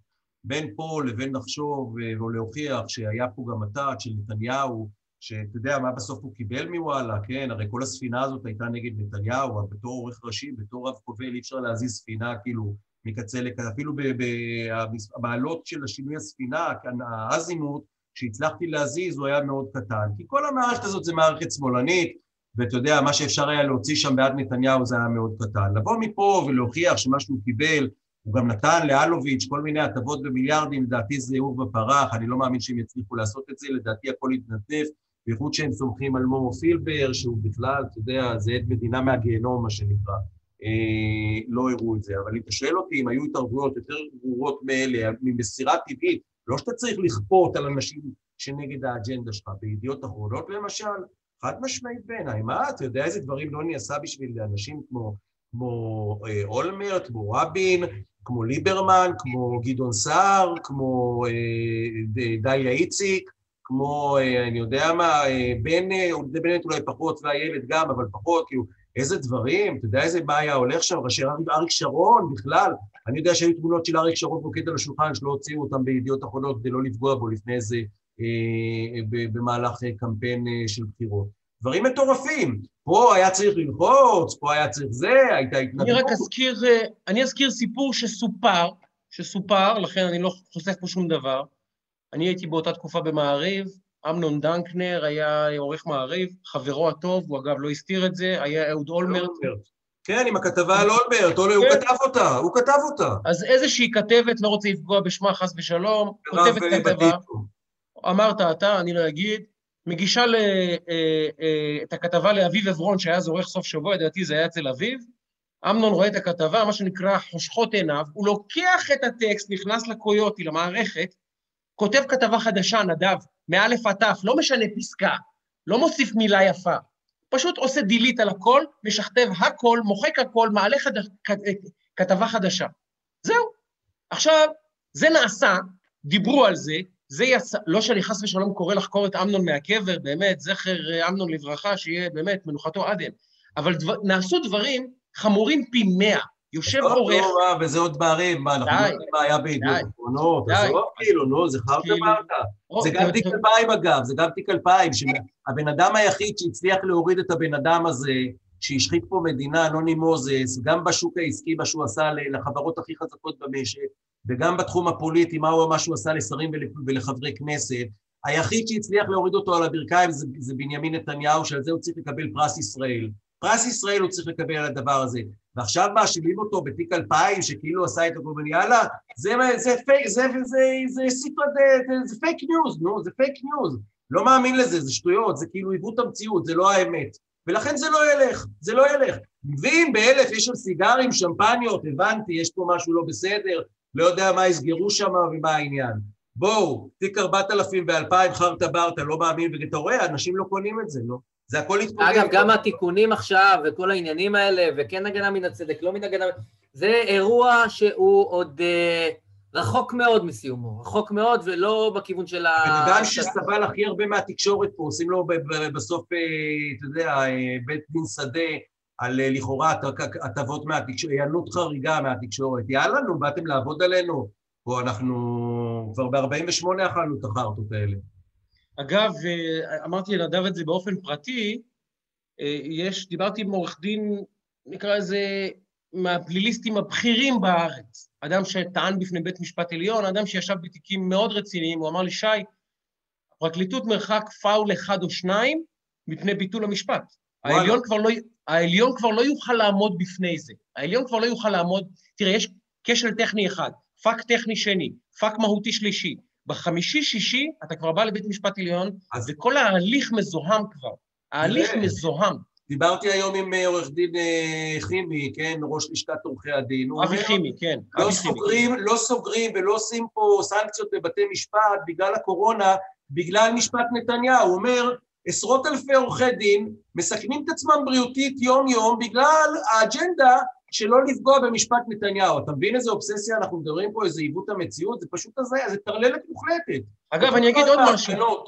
אגב, אני אגיד עוד משהו. גם ההחרגה של ההפגנות בקורונה, ברור, לי יצאה לי יצאה מכל החורים. מכל החורים. באמת, סליחה. זה, זה, זה. פתולוגיה, זה פתולוגיה, זה, זה, בכל הבחירות האלה, זה, זה הכל פתולוגיה. אגב, יש היום דרכים להפגין לא רק מול הבית של הבן אדם עם שלטים. בטח בתקופה של סגר, שהמדינה, היום קראתי, לד- לדעתי זה היה בוואלה, שהמשמעות של השבועיים האלה היא סטטיסטית 330 איש אה, מתים נוספים שהיינו יכולים למנוע. אז תעשו לי טובה, זה כבר באמת חיי אדם. ואל תגידו לי, החלשים והזקנים וזה, כי אם אבא שלכם חולה, אתם לא רוצים שימות מקורונה בוא, בגלל שיש לו בוא, מחלות בוא, רקע. שי, יש. שם אנשים שרוצים שתהיה קורונה ואנשים ימותו ויהיה פה בלאגן בשביל שביבי ייפול. בוא, נעשה את זה פשוט. זה ממש ככה. זה, זה בלתי נתפס. זה בדיוק אה, שיתפתי ב, ב, לפני אה, שבוע, או מה שזה לא היה, פוש שהגיע מ- מ-N12, פוש אמיתי. בזה, בזה הלשון, אני אנסה לצטט מהראש. בכיר במשרד הבריאות, נקודותיים, כמובן ששמו לא, לא, לא, אה, לא אה, אה, פורסם, בכיר במשרד הבריאות, אה, יש חשש לסגר פוליטי שעלול להוביל לסיום הקורונה וישפיע על תוצאות הבחירות. אמרתי, רגע, רגע, שנייה, שנייה, שנייה. אם הסגר הפוליטי יחסל את הקורונה, זה רע או טוב לישראל? לא, עזוב שנייה בחירות. 300 איש ימותו בגלל השבועיים הפקרות שהייתה פה ברחובות עם הקניונים וכל החרטא הזה. 300 איש שלא צריכים למות, ימותו. עכשיו, אתה אומר, בוא נמשיך ונהרוג אנשים כדי שיהיה כישלון מטורף, כדי שהעיקר שנתניהו יקבל איזה נקודה. שלילית אחת בבחירות? כן, הם ירדו מהפסים, מהפסים כבר. נכון, זה כבר לא פוליטיקה, זה כבר, זה כבר, נכון. אין לי מילים. טרלול, המערכת. לא יודע מה אה, לומר. ישראלים. ימין... כן. אה, ינון, אני רוצה להגיד לך אה, תודה רבה רבה רבה על הזמן. ממש, ממש. באמת תודה רבה, תמשיך לעשות חיל. ואני אומר לך, כאילו, זה מדהים לראות איך הפלטפורמות משתנות, איך, איך כאילו ה- השיח משתנה, ואתה רואה היום מי האנשים, ואני אומר את זה עכשיו לשניכם, שמובילים שיח, וזה כבר לא פלטפורמות וויינט, גם, זה לא, לא זה זה, אבל היום הסיפור הוא האנשים, האנשים, התוכן שאנשים מביאים ומייצרים את, ה, את הנרטיב, את השיח התקשורתי, ואני, לעניות דעתי, חושב ששניכם היום מביאים קול שממש מהודהד בצורה בלתי רגילה ברשתות, בפייסבוק ובטוויטר ובכלי התקשורת המסורתיים, ואני חושב שזה חשוב מאוד, גם אגב לאנשים שלא בדעתכם, או בדעתי, או וכן הלאה. הקונטרה הזו חשובה, ובטח לאנשים שבדעתכם, שיש פתחון פה אמיתי למה שאנשים מרגישים. אנחנו זוכרים פעם, כאילו, אתה היית חושב משהו, וזהו. לא, אתה לא שומע, אתה, אתה לא שומע את עצמך, אתה לא שומע את הדעות שלך. אה, ופה אני חושב היום גם המספרים מדברים בעד עצמם, שניכם, אה, וגם בכלל, זה, זה, זה חשוב מאוד, זה השוחות, מה שנקרא, כמו שינון אמר. אני רוצה לסיים בעצה לינון, עצה חברית. מה שיקרה לך זה ככה, אתה עכשיו מתחיל את המהלך של החזרה ללגיטימיות הציבורית, באופן מאוד יפה ניהלת את, המהלך הזה. מה שיקרה זה שבעוד חצי שנה, שנה, שנתיים, שלוש, המהלך הזה יושלם, אתה תהיה לגיטימי ומקובל בכל בית כבר. איזה גם ה- לגיטימי ומקובל, רגע, אתה רוצים. לרצוח אותו. רגע, רוצים לאכול ואז- אותו חי, רוצים. ואז יצלצל הטלפון, ואיזה בן נאוות המרדות יגיד לך, תחבור אליי למפלגה. תגיד לו, אחי, לא שמעתי, אבל השיחה מתנתקת עכשיו. אל תחזור לפוליטיקה, לא משנה מי זה יהיה, גם אם הוא ישריין אותך בתור סגנו לשמונה קדנציות, אל תחזור לפוליטיקה. אתה אומר, זו עצה ששווה את משקלה בזהב. אתה תקבל את הטלפון הזה, ינון. אני לא יודע אם בבחירות קיבלתי הקרובות. אז תודה. אל תעז, גם בעוד ארבע שנים, תחשוב הכל בסדר, אל תעז, זה גן חיות, ואנשים שם באמת ארץ אוכלת יושביה וארץ משמידה את יושביה. היא לא אוכלת, היא משמידה את יושביה. וגם כשאתה מנצח, תסתכל את נתניהו, שהוא הווינר מספר אחד בפוליטיקה הישראלית. ראש ממשלה הכי הישגי, הכי, הכי הרבה שנים במשרד, הכי הרבה ניצחונות במערכות בחירות. הווינר מספר אחד בפוליטיקה הישראלית בכל הזמנים. תסתכל איזה גיהנום חיים שלו. גיהנום. זה שווה את זה? לא. מצטער. גם כשאתה מנצח, אנחנו, וכשאתה אני, מלך הביצה, אתה בגיהנום. אני בא עם אה, חולצה ז'וסוויס גיט- גיטל. אני, אנחנו עם גיטית. אה, ינון, אחי היקר, חיבוק גדול גדול, תודה רבה תודה. לכם, תודה על האירוע. היה תענוג, ותן. בראש, תן בראש. אני רוצה לסיים את הפודקאסט לבקשת המאזינה, שרית גבאי, שכתבה לי, ואמרה, דברו יותר על ספורט ועל חולצות וכולי, אז רני, תפתח בבקשה, אני נראה את הפנים היפות שלך. תפתח בבקשה, תצטרף. ואני עכשיו אשאל את שניכם את השאלה הזהה. תצטרף, רני, שיראו כמה אתה יפה תואר. לדעתי איבדנו את רני, וזהו, נדב, זה אני ואתה לעולם. תקשיב, אנחנו, אני לא יודע איך. נעמוד בזה, אבל אה, אני לא... אין פוד, אין? רני, אין פוד, מה זה? הנה, אש של הלבנון. אש של הלבנון. אז השאלה לשניכם, והיא דורשת מאמץ, למרות שאתם כאילו נבהלתם. רני ונדב, מי הם שלושה מספרי עשר האהובים עליכם ביותר? לא הגדולים ביותר, האהובים עליכם ביותר. כי ברור שפלה יותר גדול מפלטיני, והפלטיני הוא בטופ שלוש האהובים שלי. כל אחד יכול אחד-אחד, נעשה פינג אוקיי. פונג, בבקשה. מי מספר עשר הכי אהוב לך? יכול להיות בכל... ב- ב- אני אתן את הראשון, אני כן, אתן את הראשון כי כבר דיברנו עליו בעבר, אה, ולך גם יש קשר אישי איתו, וזה רונן חרזי. אה, יאללה! רונן חרזי, לא אישי, לא- האישי? לא אישי, אה, מהשכונה, הוא מהשכונה שלי. כן, מהשכונה. כן, לא, קשר מילדות, זאת אומרת, אתה ראית אותו כשהוא עוד היה קטן, כן, כאילו, כן. הוא קרקס אותי, אנחנו שיחקנו באורט רמת גן, היינו משחקים ביום שישי, ילדים בני 14-15 משחקים כדורגל לפני כניסת שבת. והיה שם איזה ילד קטן, שחום כזה, קטן, צנום, מסתכל על הגדולים משחקים. ויום אחד איזה מישהו חלה או נפצע, או היה צריך ללכת הביתה, אני לא זוכר מה. אמרנו, טוב, ילד, תיכנס, שיהיה חמש על חמש. זה היה מגרש בלטות כזה באורט רמת, רמת גן. מגיע הילד הזה בכיתה ו' או ח', לא יודע בין כמה כיתה הוא היה, קר... תקשיב, זה fucking, חרזי, לא יודע. זה כמו חרזי, זה- ז'ור- ז'ורג'יניו, ז'ורג'יניו זה נכנס כאילו- למגרש, עשה לנו בית זה ספר, זה היה כאילו, ה- מדהים. הוא- הוא- הוא הוא באמת היה משהו אחר, ואני גם גדלתי עליו, כמובן ב... אה, בצמד שם עם אוחנה, ובשנים הגדולות הוא היה גם, אתה זוכר, היה לו, היה לו תקופת הקוקו הקטן הזה מאחורה. כן, בג'יו כזה, כמו בג'יו. אה, אז מבחינתי הראשון, בטח ברמה הלוקאלית, אני חושב שכשאתה אומר לי מספר 10, עזוב שלושה, אחד, חרזי. רונן חרזי, חד משמעית. טוב, אצלי זה ממש קל. אוקיי, אתה לא תתחמק. אצלי זה ממ- ממש קל. זה מספר 10 בירוק, עם הטלטלים, ראובן עטר, גיבור ילדותי, אין כאן, אה, אין כאן שאלה. אין כאן שאלה, עד היום אני רואה אותו, אני כולי דומם. אני חושב שהוא באמת נתן לי כל כך הרבה רגעים של אושר, ואתה יודע, לפני זה, אני עושה גם סרטים, הרבה דברים, ולפני זה, בערך חצי שנה, חבר שלי היה לו יום הולדת 40, והוא מעריץ של ראובן. אשתו אמרה לי, שמע, אני חייבת ברכה של ראובן. לעצמי, אני- עזבי, אני לא... אין דרך לגשת לראובן. לא משנה, בסוף נתתי לה רעיון למי- למי יהיה את הגישה.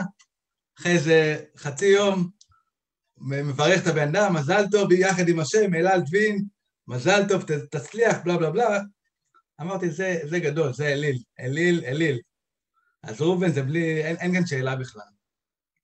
דע לך ש... אפשר מישהו בחו"ל, אפשר לצאת שנייה מהשכונה אפרופו, וללכת. אבל, אבל אפרופו השכונה ואפרופו הברכה, רוצה להגיד לך שבקטע הזה, אנחנו כל הזמן צוחקים על ספורטאים וצוחקים על כדורגלנים בפרט וכולי. לפני כמה שבועות אה, פנה אליי חבר, שה... לא חשוב וזה, שחבר שלו היה מחובר למכונת אקמו כמה שבועות טובים, מצב על הפנים, והוא התעורר אחרי איזה ארבעה-חמישה שבועות. ממש ממושך. וניסה לחזור לעניינים, והיה ממש, ב... היה לו קשה מאוד בהתאוששות. והוא פנה אליי בבקשה, ל... ל... אמר לי, תשמע, אשתו פנתה אל החבר הזה, והחבר הזה פנה אליי, ואמר לי, תשמע, אה, אנחנו מנסים לחשוב על משהו שירים לו, משהו שייתן לו, עכשיו ב- ב- ממש בתחושות מאוד קשות, אה, ומה מה, מה יעודד אותו. והוא אמר לי, תשמע, אם אתה יכול לפנות ליוסי בניון, אתה יכול לפנות אליו ולבקש ממנו. עכשיו, אני שונא לבקש באופן כללי, ו- ו- וגם, אתה יודע, זה תמיד כזה אי נעימות וכאלה, אבל אתה יודע, זה סיפור כזה, ופניתי ליוסי. ויוסי כזה גבר, באמת, עזבו עכשיו כדורגל וחרטות וזה. יוסי אחלה גבר. עשה, מה זה, הוא שמע, סיפרתי לו גם את הסיפור, גם הקלטתי לו הודעה כאילו שאמרתי לו שאני, מחילה שאני כאילו זה, והוא אמר לי, מה, אתה דפוק? מה, כאילו זה? לא סתם שלח איזה, תרגיש טוב. בא, ישב, הקליט, דיבר, ביקש לדעת פרטים, כאילו היה מעורב בעניין. אה, תגיד לי אם אפשר לעשות עוד משהו וזה. עכשיו, אתה אומר בן אדם מבוגר, לא ילד, עבר אירוע טראומטי בחיים שלו. וזה משהו, אשתו חשבה, ולא סתם, אישה מכירה את בעלה, שזה מה שירים לגבר שלה כשהוא מתאושש מדבר כזה, וזה ממש הרים לבן אדם. אז אתה אומר, לפעמים דווקא בתוך הכאילו הזה שאנחנו נמצאים, יש דברים שהחבר'ה האלה יכולים לעשות שאף אחד אחר לא יכול. אבל זה גם דברים שאנשים שהם לא אוהדי ספורט לא מבינים. לפני שנה או שנתיים פורסמה תמונה נורא יפה ומדהימה, אני חושב שגם אתם ראיתם אותה. איזה בריטי במנצ'סטר, על ערש דווי, בן 80 ומשהו, כולו כבר גמור מסרטן, ובאמת, ממש בשעותיו האחרונות. זה היה נדמה לי ערב גמר גביע הליגה, או אולי גביע ה-FA, לא זוכר, ויונייטד היו שם בגביע. והם באו ערב המשחק אל מיטת חוליו, אל ערש, ממש, הוא, הוא, הוא מת 48 שעות אחרי זה. הוא יודע כבר שזה נגמר. והם באים שבעה, שמונה שחקנים של יונייטד, ואתה רואה אותם, והוא אומר להם, אני עוזב את העולם הזה, אבל ת, תשאירו אותנו עם גביע. עכשיו, אי אפשר להסביר את זה לאדם שהוא לא אוהד ספורט. שאדם רוצה למות בידיעה שהקבוצה שלו נצחה, בג... אגב, זה לא אליפות או משהו, זה גביע, לדעתי היה גביע הליגה. עכשיו, אי אפשר להסביר את זה. אדם בן 87, עבר מלחמות עולם, ראה כנראה דבר שניים קשים בחיים, חלה בסרטן, ולפני המוות הוא רוצה שהקבוצה שלו תיקח את גביע הליגה, ומככה הוא רוצה להיפרד מהעולם. אי אפשר להסביר את זה לאדם שהוא לא אוהד ספורט, אי אפשר. אי אפשר פשוט. מדהים. זה מטורף. באמת מדהים. אה, תן לי מספר 10 בעולם, ורני, גם אתה מספר 10 בעולם, ונשחרר את המאזינים והמאזינות שלנו. אני, אני, אני מאוד מתחבר ל... אני דווקא מתחבר ל... לעשר שלך. אני את זידן אה, מאוד מאוד אהבתי לראות, ואני חושב ש... אתה יודע, יש שחקנים שעשו הרבה מאוד מהלכים ולא זוכרים כלום מהם. ויש שחקנים שזוכרים דברים שליליים שהם עשו, כאילו, אתה יודע, דיברנו בזמנו על בג'ו ועל החמצת הפנדל, שכאילו זה מה שזוכרים. ומה אתה זוכר מזידן בזיכרון הקולקטיבי? שני דברים. אחד, הנגיחה שלו בגמר, שזה כאילו אקט מכוער וזה, וגם אדום ועניינים וזה, אבל זה אקט שהסערה מטורפת. ואת הגול המטורף שלו נגד לברקוזן בגמר ה Champions. גמר האלופות, כאילו, כן. שזה כנראה הגול אולי הכי מטורף שהיה מבחינת השער, כן, לא מבחינת השער, היה שלוש שלוש, מטורף של ליברפול. לא, ברמת ה... ברמת ה... היה ביירן מינכן ומנצ'סטר, אבל זה הגול ה class הזה, אני זוכר שראיתי את זה, גם איפה ראיתי את זה ומה היה הסיטואציה. אני אגיד על הגול הזה אמירה, אני אגיד על הגול הזה אמירה, מעניין אם אתם מסכימים עליה. מבחינת טכניקה שנדרשת לגול הזה, אם אתם זוכרים, זה בא אליו משמאל בחצי תנועה, לבולל לחיבורים נגד הכיוון של הגוף, מבחינה טכנית זה גול יותר מורכב מהגול של מרדונה נגד אנגליה, או לא פחות מורכב ממנו. רק מי שמבין כדורגל, זה היה גול כל כך קשה טכני לביצוע, נגד התנועה של הגוף, הכדור מגיע בכיוון מנוגד במהירות אליך סיבובי, ואתה מצליח להכין את הגוף, זה עניין של פחות מ... באמת, שבריר שנייה. להכין את הגוף לבעיטה עם קורדינציה ברמה שאי אפשר לתאר אותה, ושהכדור יתלבש לך בול. פשוט, זה טכניקה ברמה הכי, הכי, הכי, הכי גבוהה שאני ראיתי בחיים. זה הגול של בנבסטה נגד ברית המועצות. מלמעלה למטה. מטורף, ומר, ומרדונה באנגליה, בסללום המפורסם. זה השלושה הגולים הכי מדהימים שראיתי מבחינת טכניקה, אמרתי, וואו. אני חושב שכמעט כל משחק כדורגל חייב, תמיד אחד הדברים שמאמנים אומרים, אבל אף אחד לא מצליח למיישם, זה תוריד את הגוף. והוא פשוט בא מושלם לכדור הזה, זה דבר שכנראה אי אפשר ללמד. המספר עשר שלי בעולם. כן. המספר 10, שהוא באמת, אה, אני חושב שהוא השחקן אולי, חוץ ממרדונה ומסי, אבל לפרקים אני חושב שהוא היה ברמה של מסי, זה רונלדיניו. הקריירה כן. שלו הייתה קצרה אומנם, אבל זוכרים רק את השלוש-ארבע שנים שלו בברצלונה, אבל זה השחקן הכי, כאילו, אני חושב עליו עכשיו, אני מחייך, כי כאילו, השמחת חיים שלו זה היה פשוט כן. מטורף, מטורף, כן. מטורף. ואתה יודע, עצם כן. יש, אתה יודע, ברצלונה, ריאל, כל הקהל של ריאל מדריד עומד ואומר, בואנה, יש כאן עילוי, ומוחא כפיים, פשוט מטורף. אז זה אני היה... רוצה להגיד לך שזה באמת, זה, רונלדיניו זה מהות המשחק בעצם. זה, זה, זה בעצם, זה גורם לך לחייך, זה מהות המשחק, ואני רוצה להגיד לך גול אחד, אתם אולי תצחקו קצת, אבל שהוא יותר גדול מכל הגולים שנאמרו פה בעיניי מבחינת... לא, לא מרדונה, זה משהו אחר, יש הבדל בין טכניקה אישית של שחקן שרץ לבין, לבין בעיטה לשער מסוימת, לא משנה איזה ון בסטן, אה, רונלדיניו אה, אה. ואחרים, זידן, ו, ובעיניי, אני אגיד לך אפילו יותר מזה, זה זכה אגב מקום שני באותה שנה בגולים של בכלל בעולם, ואני חושב ש... זה עשן בעיטה, לא מבצע אישי, בחיים שלי, וראיתי כמה גולים, ואני אפתיע אותך, וזה אלירן עטר במספרת שלו לחיבורים בבני יהודה. איך היה לי ברור זה, שזה יהיה או זה, או השער העצמי של אודי אשס מול בני יהודה. היה לי תקשיב, ברור. תקשיב, זה השער אוהב הכי. הכי גדול, באמת. דיברת על טכניקה, ודיברנו על הורדת גוף, ודיברנו על כדור שמגיע מצד אחד לצד שני, מי שזוכר את הגול הזה, הכדור עף לו מצד אחד לצד שני, הוא הניף את הגול, את הגוף, מספרת לאחור, פגש את הכדור, פלומבה, בום. לחיבורים ישר, אתה יודע, זה, זה גול, אגב, הראו את זה בעולם בטירוף אחר כך, כן? זה באמת היה באחד משלושת שערי השנה בעולם, בכל העולם. ואתה יודע, זה גם, כל פעם אומרים, זוכרים את uh, מאיר איינשטיין הגדול ששידר את זה, ומה עשה הילד? מה עשה הילד? כי היה בבני יהודה בן 19, אני לא יודע מה זה היה, בן כמה הוא היה. ו... ואומרים את הקטע שכאילו, תשמע, זה מקרי, זה היה, התלבש לו, לא התלבש לו. מי שמבקיע גול כזה, זה לא התלבש לו. עזוב מה נהיה ממנו אחר כך, ועזוב את ההחמצה שלו שבוע שעבר, שכמעט שברתי את הטלוויזיה, עזוב את כל העניינים האלה, בסדר? זה גול של פעם בחיים שבן אדם רואה בכלל ב- ב- ב- בימי חייו. אני ממליץ לכם, אחרי, אחרי שאנחנו מסיימים את הפודקאסט, לראות את זה 30 שניות, שתיזכרו במה, על מה אני מדבר. אני זה חושב ש... פשוט, אי אפשר להשוות את המעמד. אני מ- מ- מ- מתבייש להוציא את אני, מס... אני לא מדבר אבל על המעמד. אבל תגיד לא, ה-. המספרת של רונלדו בחצי גמר לא. אה, ליגת אלופות לא פחות יפה, הרבה יותר... אני לא מדבר ברגע במעמד. הנכון. לא, לא במעמד. לא לא, במעמד. לא, אבל נדב, זה לא רק המעמד, תקשיב. למה הגול של רונלדו אה, ביובה נגד, אה, מי זה היה? לא זוכר כבר. ריאל מדריד. סליחה, נגד יובה. לא, בריאל מדריד נגד יובה, אחרי זה הוא עבר כן. ליובה, סליחה, כן. למה הגול הזה גדול בהרבה מהגול של עטר? בגלל איכות התחרות. כי כשאתה צריך, המשחק נע טיפה יותר מהר, בלי לפגוע בליגה הישראלית. כשמשחקת ברור. ריאל מדריד ויובה. המשחק נע טיפה יותר מהר. הכדור נע טיפה יותר מסובב. השחקנים שמולך הם טיפה יותר פיזיים, חזקים, טכניים, מהירים, מיומנים. לעשות את הגול הזה שעשה רונלדו בתנאי משחק כאלה, כי גם אני יכול באימון מדי פעם לקלוע סל מהחצי בעיניים אה, עצומות. אתה יודע, יש כאן סרטונים האלה באינסטגרם, שאתה רואה לברון זורק מהחצי עם עיניים קשורות, לא יודע, whatever, אתה אומר, וואו, מדהים.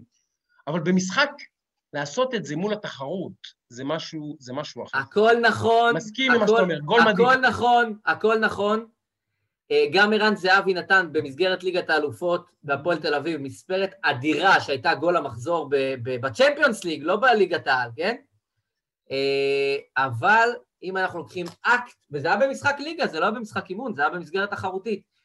בסוף את אותו גול הוא יכול היה להבקיע לכל שער אחר, זה בסוף אקט אחד שהכל, מז- יודע, זיקוק של רגע, המספרת שלו לחיבורים, שוב, לא במעמד ולא בזה, רני, מה- השער- השער המפתיע הכי גדול שאתה זוכר?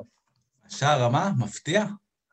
השער המפתיע הכי גדול שאתה זוכר, השער הלא צפוי הכי גדול שאתה זוכר. אז אני אגיד לך בתור ילד, זה כאילו יפתיע אותך, וזה זה הדבר הראשון שעלה לי. פרנסואה אומם באיק. אתה מכיר את השם? ברור.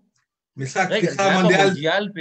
משחק פתיחה מונדיאל 90, דקה 70, קמרון שם גול אה, ארגנטינה, והם מנצחים. קמרון נגד ארגנטינה. ארגנטינה זה היה, נכון? כן, כן. כן. זה, זוכר את זה בתור ילד, שאתה ארגנטינה הגדולה עם מרדונה. אתה יודע, אני זוכר שבאתי לישון אצל חבר, ראינו את המשחק. זה מה שאני זוכר, הכי מפתיע. עם השוער של קמרון, איך קראו לשוער של קמרון?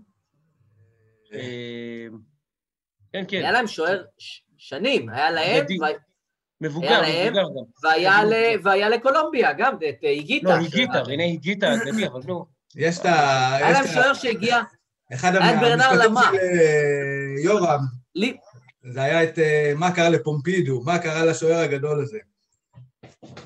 בדיוק. היה לקמרון, היה, היה להם שוער חל... וחלוץ, שהיה, שיחק עד איזה גיל 50 שם. רוז'מילה. זה ה- רוז'ה רוז'ה מילה, לא, מילה. היה חלוץ. לא. הוא היה חלוץ. כן. חלוץ, רוז'ה מילה. הם הרי, בחלק ממדינות אפריקה, אה, תעודות הזהות לא מייצגות בהכרח את הגיל של השחקן, אני אומר את זה בעדינות. כן. לפעמים הגיע, אתה יודע, כמו שיגביני יעקובו, בדיוק. 17 נראה בן 36. אתה אומר, הוא בן 17, אחי? אז או שהם באמת גזע אחר משלנו, או שמישהו שם שיחק בתעודת הזהות נראה לי יותר סביר. כי יגביני יעקובו הוא שייך לגזע האנושי. בכל זאת. כן. הוא לא בן 17 היה. אני לא יודע מה היה שם, אבל זה לא, ככה לא נראה בן 17 בשום מקום בעולם.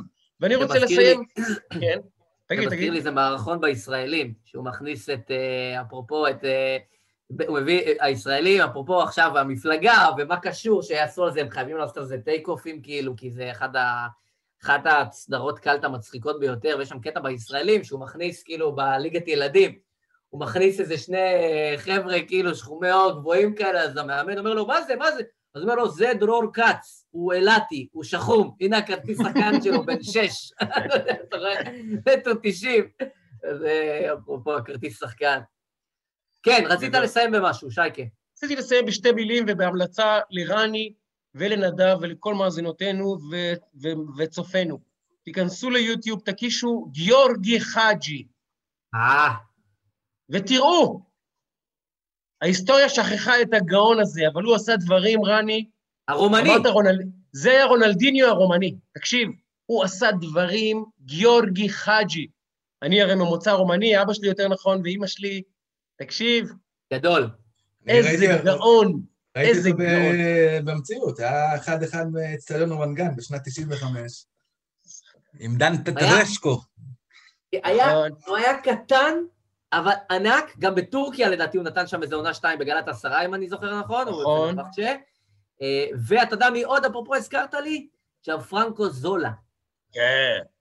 גם, אגדי. אותו, אותו סגנון שחקן אגב. אגב, זה הוא... תזכ... עד, ש... עד שזולה הגיע לצ'לסי לפני, בשנות ה-80, סוף שנות ה-80 לדעתי, או תחילת שנות ה-90, שחקנים זרים היו מאוד מאוד נדירים בליגה האנגלית. הוא בעצם התחיל את המהפכה של השחקנים הזרים בליגה האנגלית, כי עד אז זו הייתה ליגה שנשלטה על ידי אה, אה, אה, אה, שחקנים מהאומות הבריטיות, מה שנקרא. פתאום מגיע זולה מאיטליה, ואז מגיע ויאלי, אם אתם זוכרים. הם למעשה היו החלוצים של ה Premiership שאנחנו רואים היום. היום Premiership, אם אתה רואה שחקן אנגלי בהרכב, אתה, אתה יודע, עוצ- עוצרים את מכונות הדפוס לעדכן שיש בריטי בהרכב. אבל אז, פתאום בא זולה ומלמד את ה fucking לונדונים איך משחקים כדורגל. ואז מגיע ויאלי ומראה להם גם איך מנצחים. יפה, יפה, יפה. תשמעו, חברים, אנחנו אה, מסיימים את פרק מספר 21.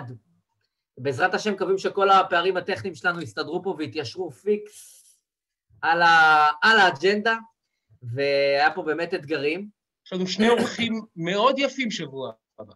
מאוד יפים שבוע הבא. לא נכון. נחשוף. אל תספיילר, אל תספיילר. לא, לא, לא. נשאיר את זה, נשאיר את האנשים סקרנים, כי זה באמת הולך להיות מעניין. אגב, גם מעולמות תוכן שונים, גם. מקבוצות שונות. מאוד מעניין. אה, אני מחכה. לזה, מחכה לזה ממש. אה, נגיד תודה, אנחנו מסיימים את פרק מספר 21, נגיד תודה. שייקה, תודה רבה לך, שתהיה לי בריא וחזק ואיתן. רני, אה, תשמע, עשית פה עבודה, נתת פה עבודה, הצלת לנו פה את הנשמה, מה שנקרא, ונתת את הנשמה, ואנחנו. מודים לך על כך ומעריכים זאת מאוד. נדב, ו- יש את אלה שעושים ואלה שמדברים, אוקיי? זה ההבדל. תודה רבה. בדיוק. תודה רבה. אמרת הכל, אמרת זה הכל. אין מה להוסיף. ואנחנו לקראת אה, עוד סגר, אז אה, מה שנקרא, אנחנו מזמינים אתכם לקחת אותנו אה, איתכם לסגר הזה, זה הולך להיות חוויה מאתגרת במיוחד, הסגר הזה נראה לי לכולם. להיכנס מאחלים- לעמוד שלנו וגם לראות שיש לנו הרבה שיחות מעניינות מאוד לאורך החודשים האחרונים, הרבה אנשים מעניינים. אם חסר לכם, יש לכם שעה להרוג בתוכן באמת מעניין, תכנסו לעמוד שלנו, יש שם כמה אוצרות לא קטנים בכלל. אולי נעלה גם איזה כמה קטעים, אה, שווה אולי במהלך הזה לעשות איזה, כמו שהיה כן. פעם בחופש הגדול, איזה, כן. בטפטופי סגר כזה בדיוק. לעשות. בדיוק, אה, יש לנו כל מיני קטעים מגניבים, האמת. מנהרת אה, הזמן. כן. מנהרת הזמן, הנה, יש כבר מנהרה. דיברנו על המנהרה עם ינון, אז אנחנו מסיימים מנהרה אחרת. אז תודה רבה רבה לכן ולכם, לצופות, לצופים, מאזינות ומאזינים. היה תענוג גדול כתמיד. תודה רבה ובריאות לכולם. Hasta la. Adiós.